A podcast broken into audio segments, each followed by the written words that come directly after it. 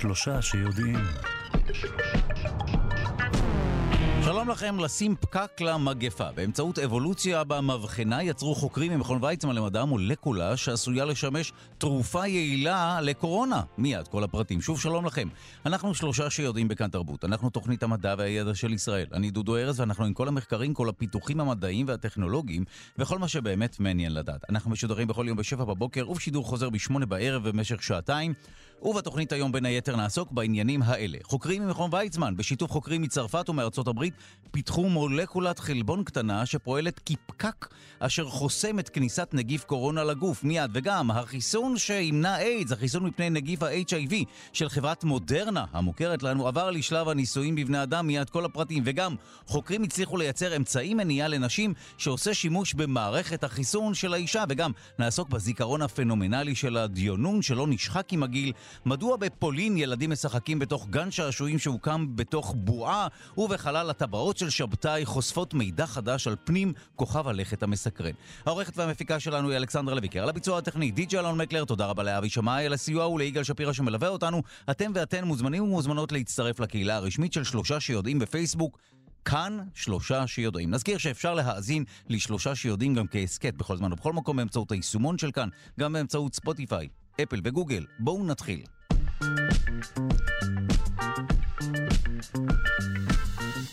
לשים פקק למגפה באמצעות אבולוציה במבחנה יצרו חוקרים ממכון ויצמן למדע מולקולה שעשויה לשמש תרופה יעילה לקורונה. מדובר במחקר שפורסם בכתב העת המדעי Nature Microbiology, ובו פיתחו מדעני מכון ויצמן למדע בשיתוף פעולה עם מכון פסטר בצרפת והמכונים הלאומיים לבריאות בארצות הברית גישה טיפולית חדשה במקום להתמקד בחלבון הכתר של הנגיף, הפנו החוקרים את הזרקור פנימה אל החלבון הממוקם על קרומי התאים שלנו ומהווה את שער הכניסה של הנגיף לגוף. אנחנו מיד נבין מה זה אומר, ובאמצעות שיטות מתקדמות של אבולוציה במבחנה, פיתחו החוקרים מולקולה קטנה של חלבון שפועלת כמו פקק שחוסם את כניסת הנגיף לתאי הגוף. אנחנו שמחים לומר שלום למי שאחראי למחקר הזה, פרופסור גדעון שרייבר, מהמחלקה ללימודים ביו-מולקולריים במכון ויצמן למדע. שלום. שלום, שלום. אז למד אותנו מה בדיוק הצלחתם אה, להשיג במחקר הזה. תראה, אנחנו לפני שנה וחצי שהקורונה התחילה, אמרנו, בגלל שיש לנו ניסיון גם בעבודה עם וירוסים וגם בעבודה עם חלבונים, בוא ננסה לייצר משהו בכיוון תרופתי, והרעיון שלנו היה כזה, שבעצם וירוסים, כמו שהיום כולנו הפכנו למומחים, הם משתנים כל הזמן, גם וירוס הקורונה, כמו שלצערנו למדנו, גם הוא משתנה כל הזמן והוא יוצר כל הזמן מוטנטים חדשים. וקוראים לזה וריאנטים, שהווריאנטים האלו יכולים לעקוף בעצם תרופות קיימות או חיסונים קיימים. אנחנו אמרנו, בגלל שהווירוס עולה, בעצם עושה את זה, אז בואו במקום לנסות לתקוף ישירות את הווירוס, שהוא יכול להשתנות, זאת אומרת שהוא יכול להתחמק בעצם, אנחנו ננסה לחסום את שער הכניסה של הווירוס לתאי הגוף שלנו. אז מהו שער הכניסה? הוא חלבון בשם ACE2, את זה כבר בעצם ראו בשלב מאוד מאוד מוקדם של המחלה הזאת. אז אמרנו, בואו ננסה לבנות איזשהו דבר שיוכל למנוע מה... וירוס להתקשר ל-AS2 הזה. זאת אומרת, אז זה בעצם כאילו הנמל סגור, אתה יודע, יש לך מין כזה כמו שהיו עושים פעם נגד צוללות, יש לך מין שער כזה, אי אפשר להיכנס פנימה, ואז זה לא משנה בכלל אם הווירוס ינסה עכשיו להשתנות ולראות אחרת, כי בעצם אתה חסמת את הכניסה. עכשיו, בגלל שהכניסה הזאת היא ספציפית רק לווירוס, אז בעצם השער הזה, הנמל הזה, הוא מיועד לווירוס. אז אם חסמת את הכניסה הזו לווירוס, ואנחנו חוסמים את זה ישירות בריאות, כי אנחנו נותנים את זה באינילציה, אז בעצם אתה חסמת את האפשרות של הווירוס להדביק הלאה ולהתרבות שם, וכתוצאה מזה להמשיך ולפתח את המחלה. אז זה היה הרעיון הראשוני, אנחנו פיתחנו את זה, פיתחנו משהו שיוכל לקשור מאוד מאוד חזק למקום הזה בעצם בשביל להתחרות לווירוס, כי הווירוס גם כן קושר את אותו מקום, אז אתה צריך משהו שיוכל להתחרות. אז, אז פיתחנו שיטות בשביל ליצור משהו עם קישור מספיק חזק, וזה אכן מה שעשינו, והגענו כל האורך לניסיונות בעלי חיים, כאשר השלב הבא הם בעצם ניסיונות נוספים בבעלי חיים, הפעם בקופים, שהולכים לעשות ב-NIH בארצות הברית. אוקיי, okay, אז עכשיו, זו התיאוריה מאחורי, הרציונל מאחורי הפקק הזה, אה, איך הוא פועל. עכשיו, איך הגעתם באמת למולקולה עצמה? אנחנו התחלנו בעצם באותה, בחלק מאוד מסוים של המולקולה של החלבון של הווירוס עצמו. החלבון של הווירוס, כמו שכולם היום יודעים, זה הספייק. הספייק הוא, הוא החלבון על פני השטח של, של הווירוס, שהוא זה שנדבק לחלבון השני של ה-S2 שנמצא על פני התא. עכשיו, יש אזור מאוד מסוים בחלבון הזה שעושה את ההתקשרות הזאת, אנחנו שלפנו את האזור הזה החוצה, והאזור הזה עשינו אבולוציה אין ויבו. מה זה אבולוציה אין ויבו? זה אומר שבעצם אתה בתוך המבחנה, אתה יוצר כמות עצומה של מוטציות, אתה יוצר מיליארדי מוטציות, ואתה מחפש איזה מהמוטציות האלו תקשור יותר טוב, בעצם תיתן קישור עודף. עכשיו, מה שמאוד מפתיע בזמן התהליך הזה, שעשינו את התהליך, אנחנו ראינו גם שאותן מוטציות שאנחנו ראינו שנותנים ייצור עודף, הן אותן מוטציות שעכשיו גם הווירוס פיתח במקביל אלינו, אם אנחנו מדברים על וריאנטים, על וריאנט האלפא, הבטא או הגמא, שזה הווריאנטים שמצאו באנגליה ובברזיל ובדרום אפריקה, ושמענו עליהם רבות. בעצם הווירוס הלך לאותו כיוון. גם הווירוס בעצם שיפר את עצמו באותה צורה שאנחנו ראינו במבחנה, אבל אנחנו, הוא, הוא עשה את זה על מאות מיליוני אנשים, ואנחנו עשינו את זה במבחנה עם ה... הקטנה שלנו, אבל הכיוון הלך לאותו כיוון. אנחנו כמובן השתפרנו הרבה מעבר לווירוס בנושא הקישור, ש... כי לווירוס יש דברים מעבר לקישור. זאת אומרת, שיפור קישור זה חשוב לו, אבל יש לו עוד הרבה מאוד דברים נוספים. לדוגמה, מוטנט הדלתא הוא קשור יותר במה שנקרא להתחמק ממערכת החיסון שלנו. מה שטוב במה ש... בפקק שלנו, שגם אם וירוס מתחמק ממערכת החיסון שלנו בצורה כזו או אחרת, זה לא משנה לפקק שלנו, כי הפקק שלנו הוא בלתי תלוי במה שהווירוס עושה. עכשיו, אנחנו בתקופה שבה יש מגיפה עולמית, אה, גלים הולכים וגואים אה, וכולי, האם אין אה, קיצור דרך לגרום לדבר הזה כבר להפוך להיות חלק מהחיים שלנו, לתרופה הזו או למולקולה הזו? אז תראה, פיתוח תרופתי הוא דבר יותר ארוך מפיתוחים אחרים.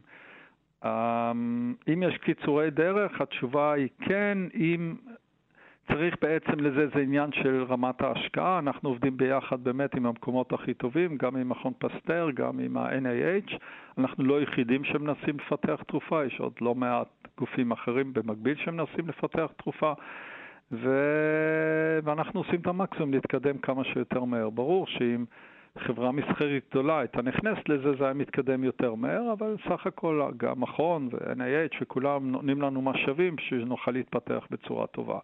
אם חברה גדולה הייתה נכנסת, היה מתקדם יותר מהר. בזה אין בכלל ספק. תראה, יש גם עוד דבר, אני חושב. כן. שזה נורא חשוב להבין. החיסון זה דבר נפלא, אבל יד על הלב הוא קצת מאכזב אותנו. כי אנחנו לא חשבנו שהקיץ אנחנו כבר נהיה בעצם עם צורך בג... בחיסון שלישי, ו... והיום לחשוב שבחורף לא נצא חיסון רביעי זה מאוד אופטימי. אני חושב שרוב האנשים אומרים, טוב, כנראה בחורף נצא חיסון רביעי ואולי בקיץ הבא חיסון חמישי. וזה קצת מטריד. זאת אומרת, בסופו של דבר, אם אתה מסתכל ארוך טווח, החיסונים נהדרים. זאת אומרת, אני אומר, לכו תתחסנו, אני בעצמי התחסנתי שלוש פעמים, זה עובד. זה עובד, אבל לא, לא נותן את הפתרון הקבוע. ואז אתה שואל, לאן אנחנו בעצם הולכים לפתרון קבוע? ולדעתי, כמו שאני רואה את זה, הפתרון הקבוע בעצם צריך להיות תרופתי. והסיבה הפשוטה שהפתרון הקבוע צריך להיות תרופתי, כי אם יש לך תרופה טובה אתה לא צריך יותר חיסונים, כי אם בן אדם נהיה חולה אתה נותן לו תרופה כמו שקורה גם כן בחיידקים. זאת אומרת, אם אתה מקבל מחלה חיידקית אתה מקבל תרופה ואנטיביוטיקה, והנה המחלה הזאת נעלמה. זאת אומרת, בעצם רוב המחלות שלנו אנחנו לא מחסנים נגדם, רק נגד קבוצה מאוד מסוימת של מחלות מחסנים, ושם החיסונים גם עובדים ארוכי טווח, או שנוסעים לאיזה שהם מקומות שהם מאוד בעייתיים, אבל, אבל אנחנו לא מתחסנים נגד כל מחלה, כי יש לנו תרופות שהתרופות האלה עובדות. אז אם יש לך תרופה טובה, בעצם אתה יכול למנוע את, את הדבר הזה של גלים שחוזרים ווריאנטים שכל פעם חוזרים, ואז צריך חיסון חדש ועוד חיסון חדש. עכשיו, התרופה הזאת תינתן לאחר ההידבקות? זאת אומרת, מתי הפקק הזה יהיה אפקטיבי? הוא אפקטיבי אחרי ההידבקות, הוא גם אפקטיבי לפני, אבל הוא אפקטיבי כמובן אחרי, כי אין טעם לתת לפני, כי שוב פעם, זה דבר קצר טווח, אז אתה תיתן אותו לאנשים, וגם אין סיבה לתת אותו לכל האנשים. כי בסופו של דבר אתה צריך לתת אותו לאנשים שהסיכויים שלהם לקבל מחלה קשה הם גבוהים. אין, אין סיבה לתת לאנשים שיש להם רק תסמינים קלים, גם לחולי שפ, אה, אה, אה, שפעת, אתה לא נותן איזושהי תרופה, אלא אתה אומר, אתה יודע, זה יעבור תוך כמה ימים. אז אנשים שמקבלים את המחלה בצורה קלה הם לא הבעיה. הבעיה היא באמת, זה ההידרדרות למחלה קשה. וכמו שכבר הוכח, ההידרדרות בקורונה למחלה קשה היא באחוזים הרבה יותר גבוהים מאשר בשפעת. אז בגלל זה אתה רוצה לתת את זה לאנשים ש, שמדרדרים למחלה קשה. אבל שוב פעם, אנחנו מסתכלים על כמה אנשים מדרדרים למחלה קשה, אז אתה יכול לראות שכל יום, נגיד, מדרדרים, כרגע שיש גל, 100 אנשים למחלה קשה, ולא אלפים. אז בעצם אתה צריך לתת את זה לאחוז מסוים מהחולים שהם בקבוצות סיכון. ברור שצעירים שהם לא בקבוצות סיכון, הסיבה לתת את זה, אלא אם כן הם מתחילים להידרדר, אין סיבה לתת, כי, כי המחלה תעבור מעצמה. אז אתה בעצם נותן את זה לאנשים שהם, כמו בתרופה אחרת, אתה נותן גם תרופות לדברים אחרים, לאנשים שיש סיבה לתת את, את התרופה. וואו, טוב, תודה על השיחה הזו, ובהצלחה כמובן עם פיתוח התרופה הזו. פרופ' גדעון שרייבר מהמחלקה ללימודים ביו-מולקולריים במכון ויצמן למדע. תודה. בשמחה.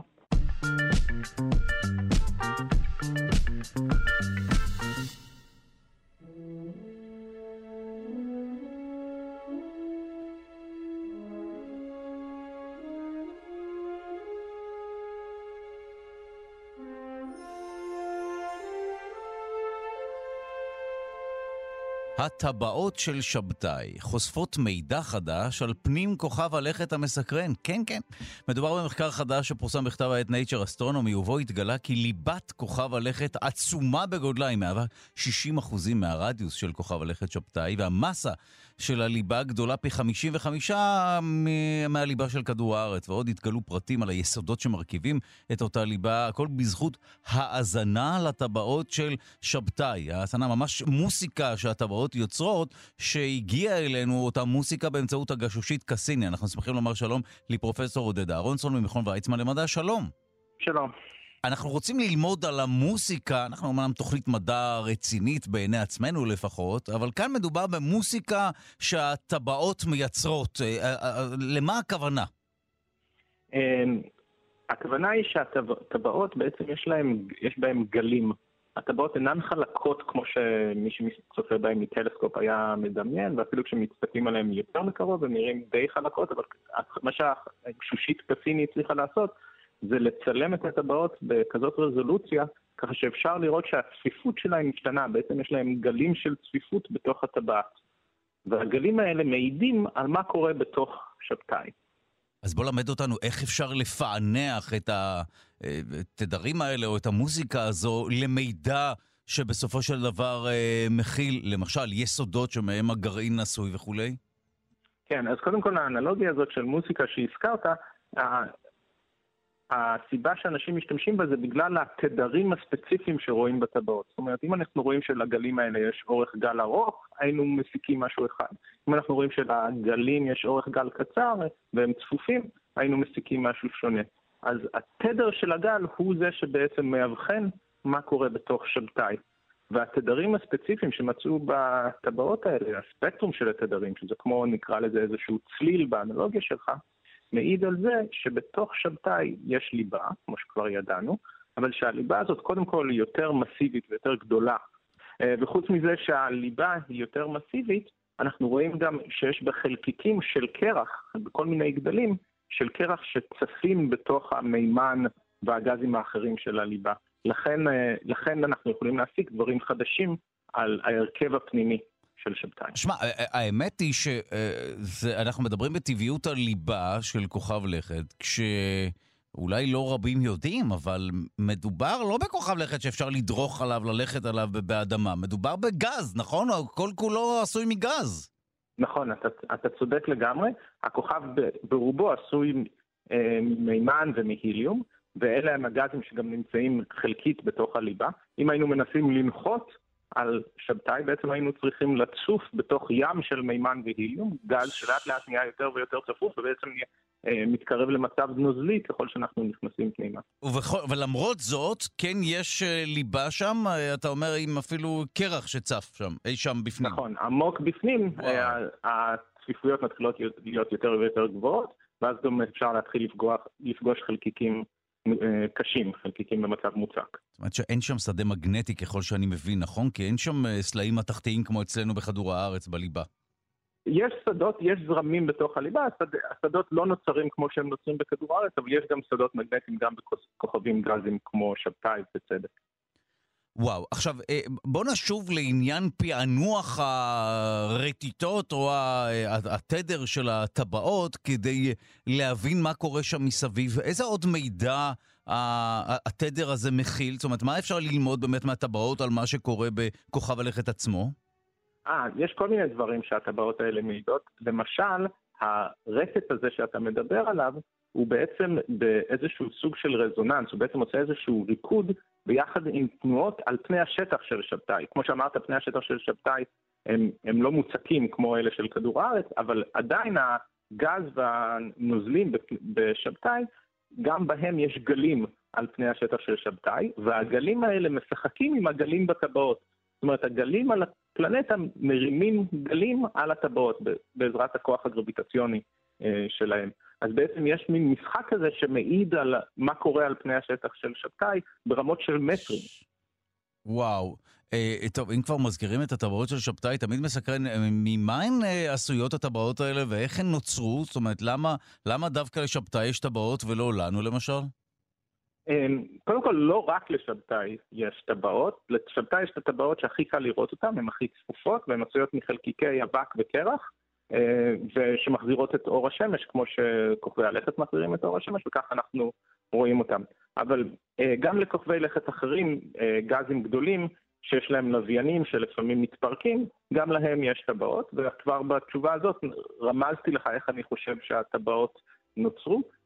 אני חושב שאף אחד לא יודע בוודאות, אבל רוב הטבעות, רוב התיאוריות אומרות שהטבעות נוצרו או מירח שהתפרק ותרם חומר לטבעת, או שעדיין מתפרק ותורם חומר לטבעת, כמו, כמו במקרה של אנסלדס והטבעות שלו, אה, הטבעות סביב אה, שבתאי שלו, אה, או שזה פשוט ירח שאף פעם לא הצליח להיווצר. זאת אומרת שהיה חומר באזור הזה סביב כוכב הלכת, כשכוכב הלכת הזה נוצר, חלק מהחומר התאסף בעזרת הכוח הגרביטציוני שלו לייצר ירח, וחלק לא, ונשארה הטבעת. וואו, טוב, אז, אז הנה אנחנו לומדים על דרך מאוד מעניינת אה, להסיק מסקנות בכל מה שקשור לה, להרכב הכימי של ליבת כוכב הלכת שבתאי באמצעות הרטיטה, במרכאות כמובן המוסיקה שהטבעות אה, מייצרות. האמת שדי מדהים, מוכרח לומר שהעובדה שאפשר להסיק משהו בכלל על כוכב הלכת כתוצאה מהתזוזות, הרעידות של הטבעות, אבל הנה, זה ככל הנראה קורה. אה, כן, אני מסכים, זה מדהים, זה קצת גם מזכיר סייזמולוגיה, איך שאנחנו משתמשים נכון, ברטיטות של כדור הארץ בשביל לגלות מה קורה בתוך כדור הארץ. וואו, טוב, תודה לך על השיחה הזו, פרופ' עודד אהרונסון ממכון ויצמן למדע. תודה. תענוג שלי תמיד.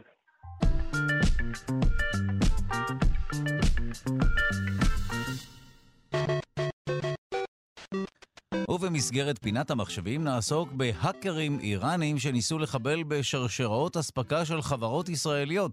שלום לרועי בינדרמן, יועץ בכיר למחשוב ואבטחת מידע, שלום.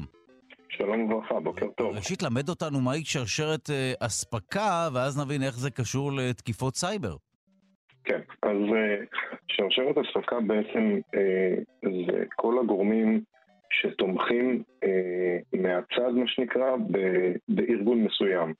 הם תמיד בהכרח, הם, הם לא חלק אינהרנטי מהארגון, הם לא עובדי הארגון, אה, הם פשוט אה, ספקי שירותים. למשל, נניח, נגיד בבית מלון, אז שרשרת האספקה כוללת למשל את חברת ההסעות, נניח שיש, שעושה את השאטלים, את חברת הניקיון, למשל שעושה אה, ניקיון, אה, אלה שמביאים חומרי ניקוי וכולי וכולי. אז שרשרת אספקה זה בעצם כל גורם שנותן אה, שירות לארגון מסוים, והוא לא חלק מהארגון. לכל ארגון אגב יש את זה, ואין ארגון בעולם שאין לו שרשרת אספקה. אפילו אם לפעמים שרשרת האספקה היא בן אדם אחד.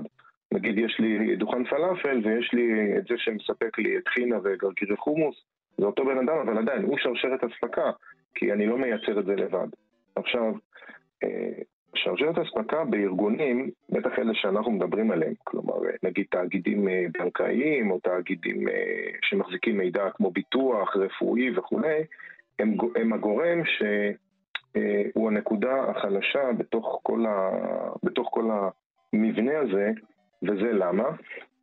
מכיוון שהארגון יכול להשית אה, על עצמו ועל עובדיו כל מיני חוקים ונהלים וסטים של התנהגויות אה, בכל, בכל אספקט שהוא, אה, לא רק באבטחת מידע, גם בסתם קוד לבוש, מה מותר, מה אסור וכולי. כשזה מגיע לשרשרת אספקה, בדרך כלל הארגון, ואני מדבר על משהו שהוא באמת עולמי, בישראל אגב זה עוד, עוד, עוד איכשהו עובד, בארצות הברית זה קשה שבעתיים בגלל כל מיני חוקים אה, אמריקאים, קשה מאוד לארגון להשית על, ה, על הספק שלו, בסוגריים, אחד משרשרת האספקה, נהלים ורגולציה ועשה ואל תעשה. למה? כי הוא לא עובד ארגון, הוא לא שייך לארגון, והוא מבחינתו, הוא נותן לך שירות, ואתה יכול לקבל את זה או לא, וזהו. יש לזה גם את הצד ההפוך, ארגונים גדולים, הרבה פעמים ספקים רוצים לעבוד איתם, אז הם מוכנים לקבל על עצמם כל מיני חוקים ונהלים, אבל יש איזו מגבלה. אה, עכשיו, אם מגיעים ספציפית לתחום אבטחת המידע, אז ארגונים מתקשים מאוד, ב, ב, ב, לא, לא נדבר אפילו לנהל, אלא ב, לשים איזושהי מדיניות אבטחת מידע על הספק שלהם. כי עוד פעם, בסוף אה, המחשבים לא של הארגון, אה, זה ספק, זה, זה לא מישהו שהוא חלק מה, מה, מהתרבות הארגונית ומה... מהארגון עצמו, ולכן זה כמעט בלתי אפשרי מצד אחד. מצד שני, לעיתים קרובות אפילו, שרשרת האספקה, יש לה גישה קריטית לתוך אה, מקומות ממש ממש אה, רגישים בתוך הארגון. למשל, אה, חברת תוכנה שמייצרת איזושהי תוכנה לארגון מסוים, ובגלל הייצור הזה יש להם נגישות לתוך הארגון, בדרך כלל אפילו בחיבור מרחוק, על מנת לתמוך, על מנת לבצע שינויים, על מנת לעשות כל מיני דברים. ואז בעצם, ופה אנחנו מגיעים לסיפור הזה, מה עושים לפעמים תוקפים, במקרה הזה נגיד האיראנים שניהלו במשך אה, יוני ויולי סדרה שלמה של התקפות על המשק הישראלי וחיפשו דווקא את שרשרת האספקה. למה? הם יודעים שהם חלשים.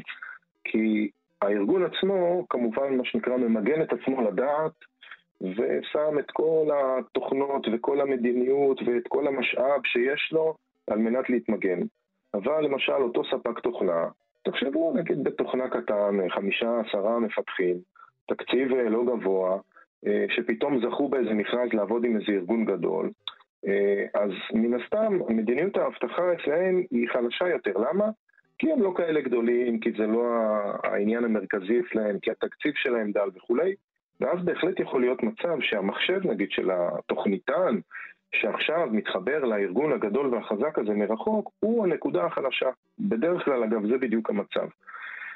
תוקף, כשהוא מבין את העניין הזה של שרשרות אספקה, אומר, אני במקום לתקוף ישירות את הארגון, מה שנקרא, ולנגוח את הראש בתוך קיר בטון וכנראה גם לשבור אותו, אני אחפש את שרשרת האספקה, ובהכרח אני גם אחפש את, ה, את המקומות החלשים, אה, לא למשל, אני לא אחפש בשרשרת אספקה גם איזה חברה גדולה ומפלצתית, אלא משהו באמת אה, קטן ובראשית דרכו עם תקציב דל וכולי, שאני מעריך שיש לו נגישות למקום קריטי בארגון, ואז אני, כשאני תוקף אותו, יש לי בעצם ראש גשר, ברידג' אה, באנגלית, ממש לתוך הארגון. איך? פשוט, דרך המחשב של התוכניתן, אה, שעובד בחברה קטנה ולא, שאבטחת מידע נגיד היא לא המיינסטרים שלה, אבל הוא מתחזק תוכנה נגיד באיזה בנק גדול, ואז פשוט אה, תוקפים את המחשב שלו, מחכים מה שנקרא לחיבור מרחוק הבא, הוא תמיד קורה וזה עניין של ימים, לפעמים אפילו סתם שעות, וזהו, ופתאום יש לך ראש גשר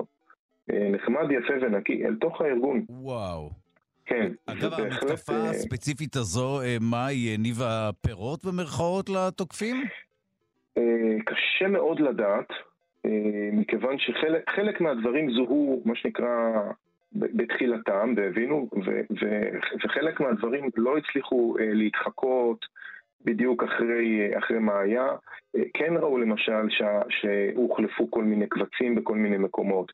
כן ראו למשל שנשלחו אימיילים ולינקים לכל מיני אנשים בתוך, בתוך החברות שמוגדרות כשרשרת אספקה על מנת שהם יורידו בעיקר מסמכי וורד שמכילים למשל פקודות מקרו. וואו. פקודות מקרו זה בעצם פקודות שמבצעות אוטומציה מבלי שאתה תצטרך לעשות את הפעולה בעצמך ואז למשל הפקודה בכלל מורידה איזשהו, איזשהו כלי תקיפה ש, שאחרי זה אפשר להשתמש בו.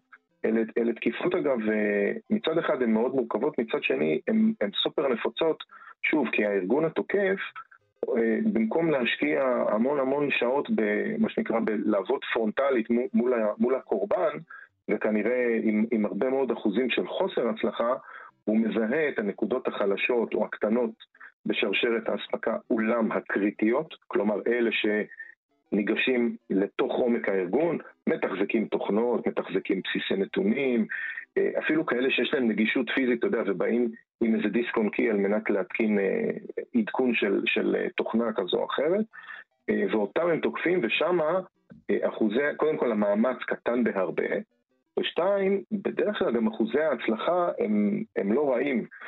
שוב, בגלל, שה, בגלל שבדרך כלל שרשרת האספקה גם לא תופסת את עצמה כאיום, אה, בהרבה פעמים הארגון לא תמיד יודע לסמן מי בשרשרת האספקה הוא האזור הקריטי, וזה מה שנקרא שילוב אה, מאוד מאוד בעייתי שיוצר, אה, איך קוראים לזה בחבלה, שרשרת פיצוץ מאוד מאוד קריטית.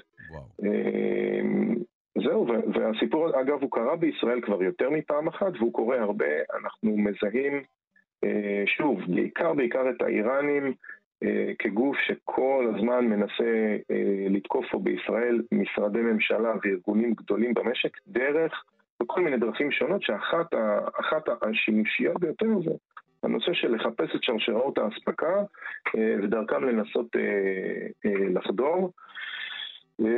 בעיה, אגב, היא בעיה שלא רק ישראל מתמודדת איתה, מן הסתם, בעיה עולמית, אה, שרק לאחרונה למשל, מה שנקרא, עלתה לכותרות, זאת אומרת, אחרי כמה וכמה וכמה תקיפות מאוד מוצלחות ברחבי העולם, פתאום, מה שנקרא, מישהו אמר, רגע, חבר'ה, תקשיבו, זה שאנחנו מתמגנים אה, מכל הכיוונים זה עדיין לא מספיק, כי אנחנו חשופים מכיוונים אחרים שאנחנו, מה שנקרא, נותנים להם access לתוך הארגון בלי להתבלבל, כי הם, כי הם, הם אנשים שנותנים לנו שירותים.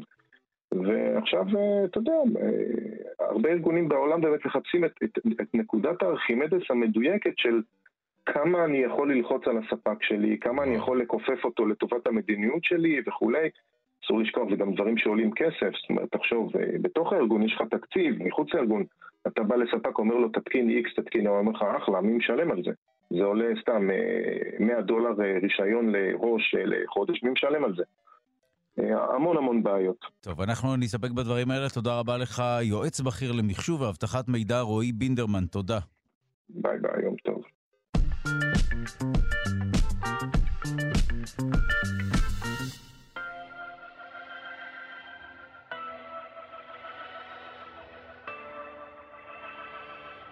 האם יש קשר בין זיכרונות לוויסות רמות הסוכר? תאים בהיפוקמפוס שקשורים ליצירת זיכרונות התגלו גם ככאלה שמווסתים את רמות הסוכר בדם.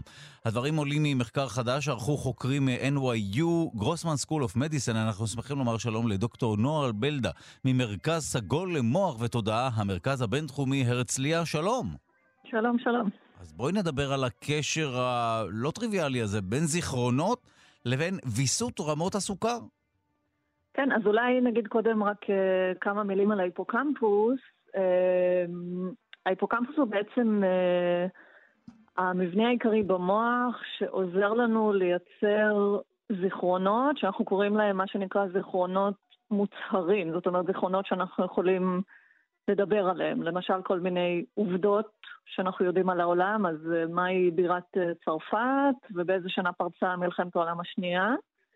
אמ, וגם זיכרונות, מה שנקרא זיכרונות אוטוביוגרפיים, זאת אומרת זיכרונות אישיים מהחיים שלנו. הבת מצווה שלי, החתונה שלי, היום שבו בפעם הראשונה טסתי לחו"ל וכולי, אז בעצם ההיפוקמפוס הוא המבנה במוח שמאפשר לנו לייצר את הזיכרונות האלה ולהפוך אותם, בעצם להפוך אותם לזיכרונות ארוכי טווח. זאת אומרת, לוודא שהזיכרונות האלה מלווים אותנו לאורך שנים ארוכות, ובאמת אנשים שיש להם פגיעות בהיפוקמפוס, יש להם פגיעה ביכולת לייצר את, ה, את הזיכרונות האלה. שמדובר רק בזיכרונות אמ, לטווח רחוק?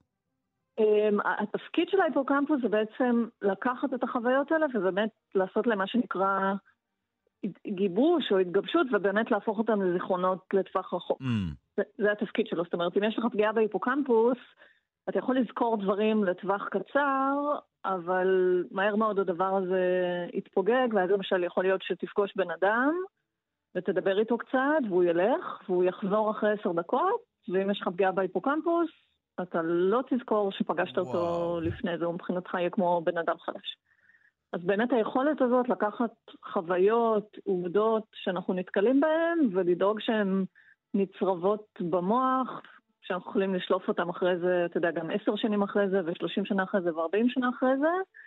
ו- ובהקשר הזה נגיד, אני זוכרת שיש מאזינים ומאזינות שעכשיו uh, חושבים על זה, שלמשל במחלה כמו אלצהיימר, ששם הסימפטום העיקרי זה פגיעה בזיכרון, אחד המקומות הראשונים שמתחילים להתנוון בתוך המוח זה היפוקמפוס. וואו. טוב, אז הנה אנחנו מבינים מה תפקיד החלק הזה במוח. עכשיו, מה הקשר באמת לוויסות של רמות סוכר, משהו שנשמע על פניו טכני? אז, אז באמת עכשיו יצא מחקר חדש שנעשה בעכברים, והמחקר הזה בעצם מראה שיש נוירונים, תאי מוח מסוימים בתוך ההיפוקמפוס, שכשהם מייצרים איזשהו סוג ייחודי של פעילות חשמלית, המידע הזה מועבר לאזור אחר במוח שבעצם שולט אה, על הלבלב, זה גורם להפרשה של אינסולין בגוף, וברגע שמופרש אינסולין בגוף, רמות הסוכר בדם יורדות, כי אינסולין מה שהוא עושה זה בעצם לספוג סוכר לתוך התאים. וככה בעצם פעילות בהיפוקמפוס, שכמו שאמרתי זה מבנה שתמיד מדברים עליו בהקשר של קוגניציה וזיכרון, מסתבר שהיא גם מווסתת uh, תהליכים מטאבוליים בגוף, uh, וזה, וזה מעניין, אנחנו יודעים, דיברנו גם כמה וכמה פעמים על הקשרים המעניינים האלה בין, ה, בין המוח לגוף. Uh, אנחנו יודעים, דרך אגב, אני אגיד שבכל מיני מחלות פסיכיאטריות, מעבר לסימפטומים קוגנטיביים, בשנים האחרונות מגלים שיש כל מיני אה, שינויים מטאבוליים, אז יכול להיות שיש פה איזשהו רמז לקשר בין שני הדברים. אז השאלה מאיזה כיוון הקשר הזה עובד, או שאפשר מה, אפשר להבין אם יש בעיה ברמות הסוכר שאולי יש פגיעה בהיפוקמפוס או הפוך? זאת אומרת, איך זה עובד? כן, זה, זה יכול להיות איזשהו, זאת אומרת, אם אתה פוגש בן אדם אתה רואה שיש לו איזושהי בעיה מטאבולית בספיגת סוגר, למשל אנשים שיש להם אה, סכרת, אה, סכרת מסוג אחד וכולי, אז יכול להיות שאחד המנגנונים שנפגעים פה זה משהו בתפקוד של ההיפוקמפוס, אה, ולא משהו שהוא רק ברמת הרקמות של הגוף. דרך אגב, אני אגיד פה עוד איזשהו קשר מעניין, הרבה מהפעילות החשמלית הזאת בהיפוקמפוס, שדיברתי עליה, שמווסתת את רמות הסוכר בדם, זו פעילות חשמלית שקורית בעיקר בלילה, כשאנחנו ישנים, ובאמת אה, מסתבר שאנשים שיש להם סכרת, הרבה פעמים הם לא ישנים טוב בלילה. אז אתה אומר, יכול להיות שבגלל שהם לא ישנים טוב בלילה, וההיפוקמפוס שלהם לא מצליח לייצר את הפעילות החשמלית הזאת, הוא בעצם לא מצליח לווסת את רמות הסוכר בדם, וזה משהו שיכול, אני אומרת מאוד בזהירות, אולי להיות גורם לסכרת, או משהו שנגרם כתוצאה מהסכרת, זאת אומרת, יש פה איזשהו קשר שצריך עוד להבהיר אותו. אבל ככל הנראה כן יש קשר בין זיכרונות לוויסות רמות הסוכר דרך אותו היפוקמפוס אה, בו אנחנו עוסקים. כן, וגם נגיד שכמובן אם אנחנו חושבים פה על ההיבטים המעשיים, הפרקטיים, אז אם אתה, קודם כל גילית פה איזשהו מנגנון חדש של ויסות מטאבולי, וזה מנגנון שאפשר להשפיע עליו, זאת אומרת אם אנחנו נלמד באיזשהו אופן להשפיע על פעילות ההיפוקמפוס, לייצר את הפעילות החשמלית הספציפית הזאת, אז הנה יש לך פה איזשהו מנגנון אה, שיכול להיות איזשהו טיפול למחלה, שהוא לא למשל דרך הזרקה של אינסולין או תרופות, אלא איזושהי התערבות בפעילות החשמלית של המוח. וואו, מעניין מאוד. טוב, תודה לך על הדברים. דוקטור נועה בלדה ממרכז סגול למוח ותודעה, המרכז הבינתחומי הרצליה. תודה. בשמחה.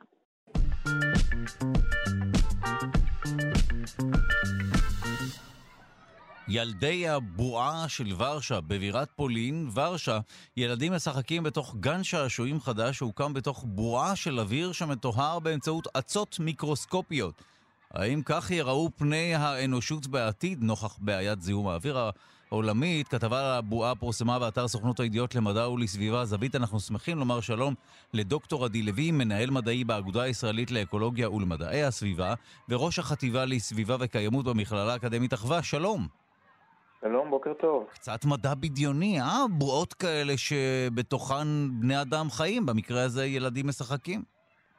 אז כן, יש פה איזשהו מיזם מאוד נחמד, מאוד ניסיוני ומעניין, שהוקם בוורשה. ורשה, מסתבר, היא אחת מערי הבירה המזוהמות ביותר במערב, נמצאת בדירוג אלף הערים המזוהמות באירופה, היא נמצאת בין מקום 20 למקום 24, מקום לא טוב, אה, והחליטו, אה, חברה אה, פרטית החליטה לנסות להתמודד עם הבעיה הזאת של זיהום האוויר שם, ולנסות לייצר מרחב משחקים נקי מזיהום, או, או, או הרבה פחות מזוהם, עבור ילדים. אנחנו יודעים שילדים, קשישים, נשים בהיריון, אלה האוכלוסיות הרגישות ביותר לזיהום האוויר, ולכן בעצם יש פה פוטנציאל. מה שהם עושים, הם הקימו בעצם אה, מין, אה, אפשר לקרוא לזה, זה, מין עיגול כזה בקוטר של אה, נגיד עשרה או חמש עשרה מטר, אה, אולי קצת פחות, ובפנים אה, יש חלל משחקים, חלל שיש בו, אה, יש בו מקפצות, חבלים, כל מיני מתקנים שאפשר להיאחז בהם. והקטע המעניין הוא שהחלל הזה מוקף בשרוולים, שרוולים מפלסטיק שבהם מגדלים אצות. מגדלים אצות שנקראות כלורלה, אצות חד-תאיות, מיקרו-אצות, שמשתמשים בהם להרבה שימושים אחרים היום, אם זה למאכל, אם זה כתוספי תזונה, אם זה הפקה של כל מיני חומרים מתוכם לקוסמטיקה ולתחומים נוספים.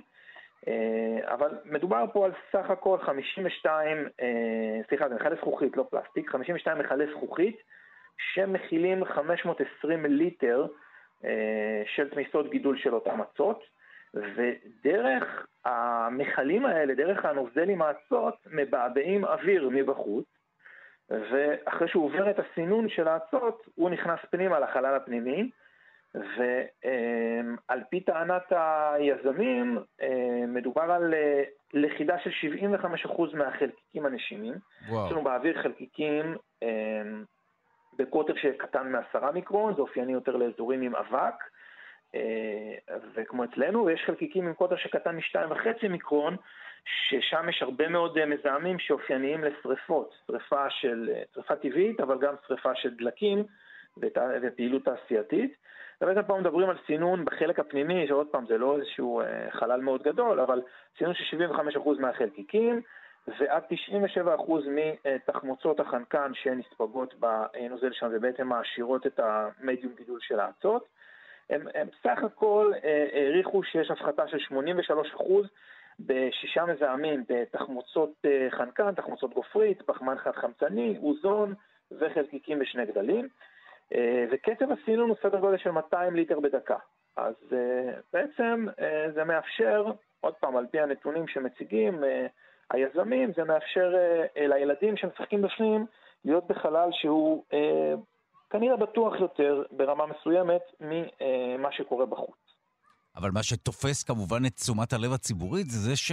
שוב, אנחנו כולנו חיים בתוך זיהום אוויר וכולי, אבל שוב, העניין הבועתי שאני חושב שמוכר לכולנו מסרטי, אה, אולי גם ספרי מדע בדיוני וכולי, זה משהו קצת אפוקליפטי כזה, לראות ילדים משחקים בתוך בועה, זה קצת מבהיר לנו לאן הגענו. נכון, זה, אני חושב שיש פה אלמנט, אה, גם אלמנט שיווקי, אבל גם אלמנט ש, של אמירה. אמירה שבאה ואומרת, האוויר בחוץ, בעיר הזאת, ובהרבה ערים אחרות, הוא מאוד מאוד מזוהם ומסוכן לילדים, והנה אנחנו מנסים לייצר להם פתרון אה, נקודתי, ששוב, אנחנו לא בטוחים עדיין כמה הוא יעיל, צריך לבדוק את זה במחקר לאורך זמן, בעונות השנה השונות, אה, אבל אם זה עובד, זה יכול להיות בהחלט אה, מעניין, וגם מייצרים מצות, תוך כדי שאפשר להשתמש בהם. גם נכון, וואו. לשימושים שונים, באופן כלכלי.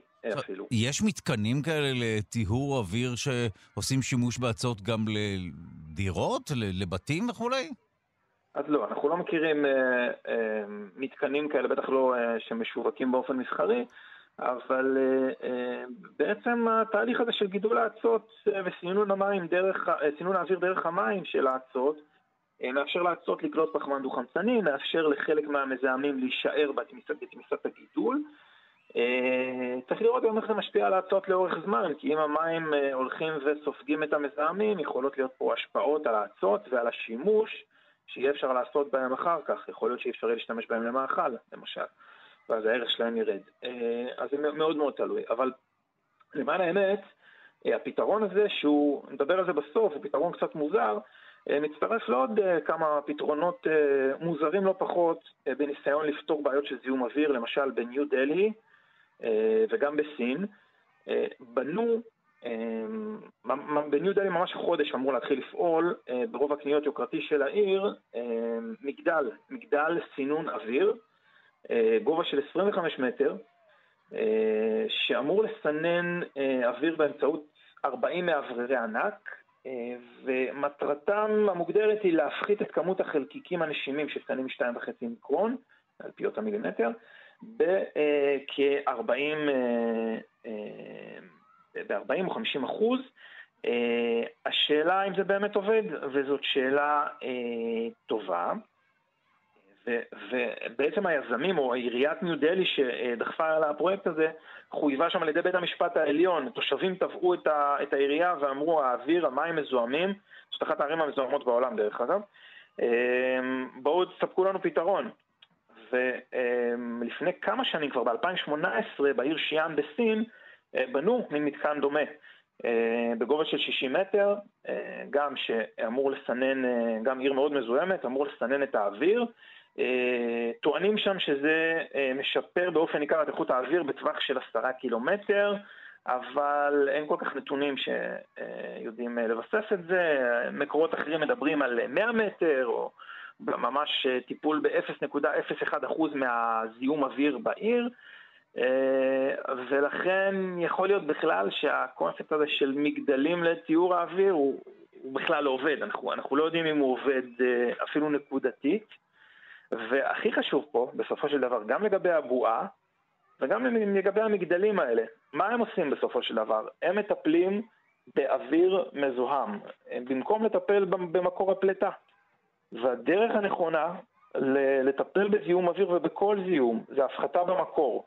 והפחתה במקור עושים במקור הפליטה. לא הולכים, מסתובבים באמצע הים ומנסים לסנן את מי הים ולהוציא מהם מזהמים. ואותו דבר גם לא יעיל באוויר, כי אה, המשאבים שצריך להשקיע, האנרגיה שצריך להשקיע, תהיה מאוד מאוד גדולה. זה, הבועה הזאת באמת יכולה להיות משהו מאוד אטרקטיבי, אה, גם מבחינת המראה הירוק שלה וגם... זאת אומרת שבסופו של דבר אנחנו נצטרך לעצור את הזיהום המטורף אנחנו... זאת הדרך היחידה, כן, אין, אין שום דרך אחרת, אין שום דרך אחרת. אה, הדרך היחידה היא להפחית את הפליטות. אה, לצד פליטות גזי החממה, להפחית, את פליטות החלקיקים, את פליטות התחמוצות חנקן וגופרית אה, זה אותן תרכובות אורגניות נדיפות שנפלטות מתחבורה, אבל גם בעיקר מתעשייה. אנחנו חייבים, חייבים לטפל בזה, חייבים להפחית את זיהום האוויר בכניסה לערים, המטרופולינים הגדולים, אה, אחרת אנחנו נחיה בזיהום אוויר הולך ועולה, אה, ויש תוכניות ויש דברים שמתבצעים בשטח, כמו את אה, אזור אוויר נקי בירושלים, בחיפה, שבעצם מתקינים על משאיות דיזל מאוד ישנות מזהמות פילטרים, או שאוסרים כניסה שלהם אם אין להם פילטרים. אבל זה רק תחילת הדרך. אנחנו צריכים, דיברנו על זה הרבה פעמים, לראות מעבר דרמטי ומהיר לתחבורה חשמלית. ומצד שני לראות מעבר מהיר כמה שניתן אה, וניתן כיום לאנרגיות מתחדשות. אנרגיות מתחדשות שמייצרות לנו אה, חלק הולך ועולה בחשמל, היום אנחנו על 6-7 אחוז, לא עומדים ביעדים שהממשלה הציבה לעצמה ל-2020, זה היה 10 אחוז. אנחנו צריכים לתת פה דחיפה מאוד משמעותית ולעמוד בקו אחד עם העולם, 50% עד 2030 ולהגיע לניטרליות של פליטות אה, לקראת אמצע המאה.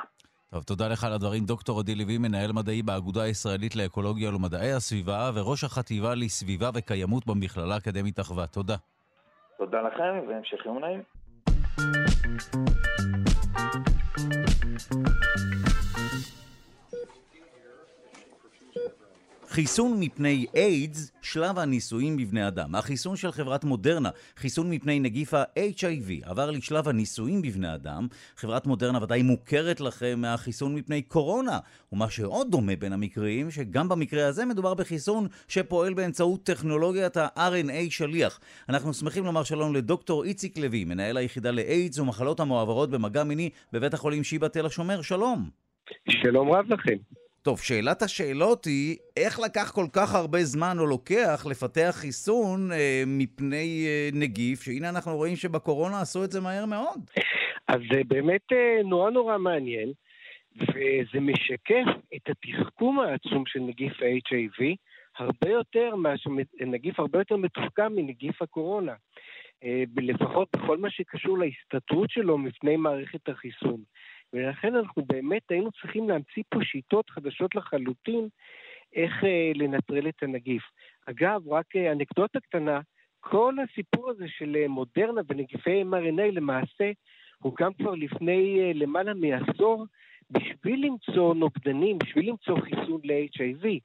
אבל איכשהו שם זה עוד לא עבד, ואותו מנגנון בדיוק כן אה, עזר לנו לפתח את החיסון אה, נגד קורונה. זאת אומרת שהטכנולוגיה הזו היא לא נוצרה אה, או נולדה כדי שנתמודד עם הקורונה, אלא דווקא הפוך במקרה הזה. זה דווקא נוצר למקרים אחרים ומשם לקחנו את זה, או הם. ממש, ממש. זה נוצר למעשה בשביל להתמודד עם נגיפים כמו HIV, כמו נגיף הזיקה, נגיף האבולה, נגיפים אחרים.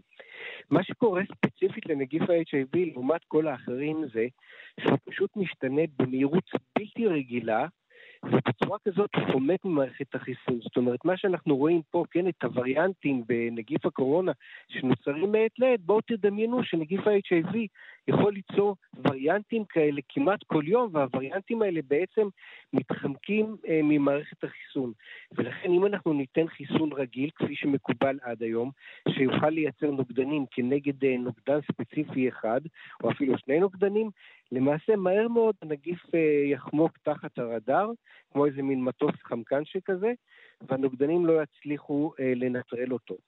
ובעצם מה שחיפשו זה שיטה איך לייצר נוגדנים אה, רב-שבטיים, זאת אומרת נוגדנים בבת אחת, לייצר נוגדנים כנגד מה שנקרא אפיטופים, כנגד פנים רבות של הנגיף, כנגד חלבונים רבים של הנגיף, ואת זה שיטת המסנג'ר RNA אה, מאוד מאוד סייעה בדבר הזה. עכשיו, כשאתה מדבר על נגיף שהוא הרבה יותר מורכב, מלבד היכולת הזו להשתנות מהר, למה הכוונה? אפילו ברמה הגנטית הוא מורכב יותר?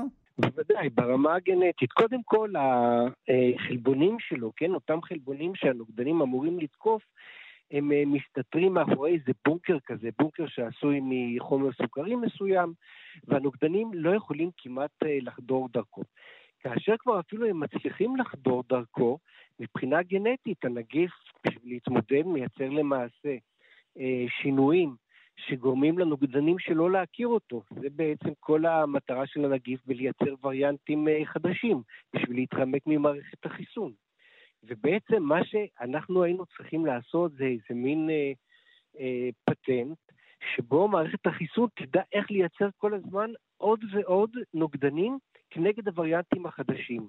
עכשיו, כיוון שהרי אנחנו לא יכולים באמת אה, להזריק אה, כל יום-יומיים, ואפילו לא כל שבוע, אה, חלבון חדש, מה שמיוחד במסנג'ר RNA, שאפשר לתכנת אותו ככה, שהוא יעזור למערכת החיסון לייצר בכל פעם שהוא נתקל בווריאנט חדש, לייצר למעשה נוגדנים אה, מהסוג החדש.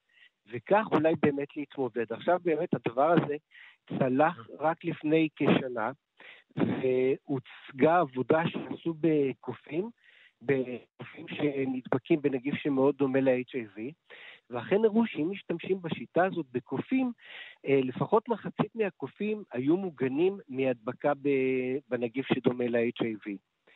זה הוביל את החוקרים להעיז ולעשות עכשיו פעם ראשונה באמת ניסוי בבני אדם, שאני רק רוצה טיפה לצנן את ההתלהבות, הניסוי הזה, כן, השלב הראשון, לא יהיה בשביל לבדוק את היעילות, ואם באמת זה מונע, זה יהיה קודם כל בשביל לבדוק בין 50 ל-60 בני אדם, שהחיסון הזה בטוח, כלומר שלא גורם לנזק. שוב, אנחנו כבר נתנו את המסנג'ר RNA הרי בלמעלה ממיליארד בני אדם במקרה של הקורונה, ואנחנו די אה, בטוחים שהוא לא גורם נזק, ולכן אני חושב שהשלב הזה יעבור די מהר, ואני מקווה שתוך שנה נגיע לשלב השני, שבו יינתן החיסון לאלפי בני אדם, ונוכל אכן לראות שהוא מגן בפני ההדבקה ב-HIV. עכשיו, אה, אה, בזכות, במרכאות כמובן, החיסון מפני קורונה, אנחנו מבינים שזה משהו שצריך לקחת כל תקופה, כי רמת הנוגדנים הולכת ופוחתת, אז מה יהיה עם החיסון מפני איידס? אז נגיף החיסון המסנג'ר RNA של הקורונה הוא יחסית פשוט. זאת אומרת, אנחנו נותנים חתיכה קטנה של mRNA שגורמת לייצור של נוגדן אחד.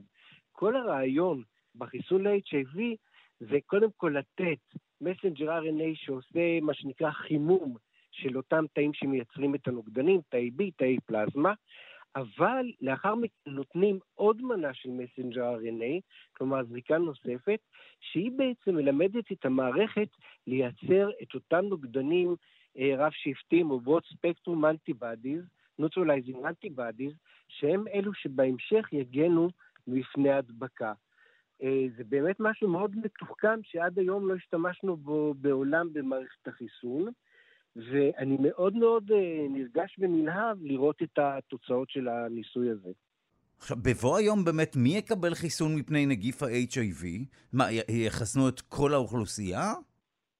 אה, השאלה כמובן, קודם כל, כמה הוא יהיה יעיל וכמה הוא יעלה. זאת אומרת, מה תהיה העלות שלו? כי mm. צריך לזכור שבחלקים אה, נרחבים של העולם, אם אנחנו מסתכלים על אפריקה, על דרום-מזרח אירופה, אה, על מזרח אירופה, דרום-מזרח אסיה, אנחנו רואים ששם בעצם אה, נגיף ה-HIV לא באמת באיזה אוכלוסיות סיכון מיוחדות, אלא כל אחד יכול להיות בסיכון, ושם נרצה לתת את זה, אני מניח, לכלל האוכלוסייה. אם החיסון יהיה בטוח, יעיל, ובעלות נסבלת, אני חושב שבהחלט יהיה שווה לתת אותו, כמו שהיום אנחנו נותנים את אה, נגיף ההפטיטיס אה, את החיסון להפטיטיס ביו, את החיסון לפפילומה, לכל האוכלוסייה. עכשיו, אה, אה, אנחנו אה, שוב ושוב שומעים על ה-mRNA, שוב מדובר באיזשהו מקטע RNA שמתפרש אצלנו בגוף, או מומר באמצעות ריבוזום לחלבון, הוא הנוגדן, וזו טכנולוגיה שהיא סוג של קיצור דרך של כל חיסון. זאת אומרת, האם אפשר לייצר בטכנולוגיה הזו עכשיו למעשה חיסון מפני כל מה שנרצה להתמודד איתו, או מפניו? לגמרי, כל השיטה הזאת באמת, כפי שתיארת אותה בצורה מדויקת, באה בשביל להילחם במגפות הבאות. זאת אומרת שכשיבוא לפה אה, קורונה מסוג אחר לחלוטין, או איזה מין זיקה חדש כזה, שלא נצטרך שוב להמתין אה, שש-שבע שנים לפיתוח אה, וייצור של אה, חיסון חדש, אלא נוכל מהר מאוד לתת הוראה משהו, כן, אני מדמיין את זה ככה באימייל מקצה אחד של העולם לקצה שני, ויהיה אפשר להתחיל מהר מאוד לייצר אה, חיסונים שהם מאוד בטוחים ויעילים. שמע, הייתי, מתחשק לי לומר לך מה הסיכוי שתהיה מגפה עולמית שנצטרך וכולי, אלמלא כמובן השנה וחצי האחרונות, אבל uh, עכשיו זה באמת לא נשמע מופרך שהאנושות תצטרך להתמודד עם כל מיני גלים של uh, נגיפים שיתקפו אותנו מפה ומשם. אה, חד משמעית. אתה יודע, אנחנו עכשיו כרגע כל כך בתוך הקורונה, שהנה שכחנו את זה שה-HIV מאוד איים על העולם, רק לפני 30 שנה. Uh, מזל שאנחנו באמת uh, פיתחנו תרופות uh, יוצאות מן הכלל שעוזרות לנו להתמודד איתו. כאן בארץ כמעט חזרה מגפה של פוליו לפני כמה וכמה שנים.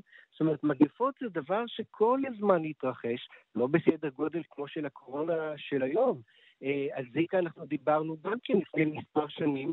אה, כל כך הרבה ילדים אה, נולדו עם בעיות במערכת העצבים בברזיל ובמדינות אחרות. אין ספק שאנחנו חייבים טכניקה מאוד מהירה ומאוד יעילה לפיתוח מהיר של חיסונים.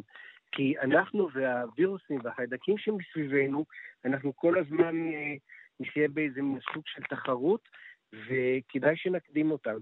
אני מודה לך על השיחה הזאת, דוקטור איציק לוי, מנהל היחידה לאיידס ומחלות המועברות במגע מיני בבית החולים שיבא תל השומר. תודה רבה.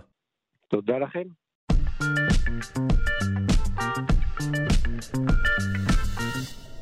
הזיכרון המדהים של הדיונון. הזיכרון של דיונון קשיש, חד בדיוק כמו של צעיר, כך עולה ממחקר חדש, יכולת שעל פי ההשערה שבמחקר מסייעת להם לזכור עם מי הם הזדווגו כדי שהם לא ישובו להזדווג עם אותו בן זוג.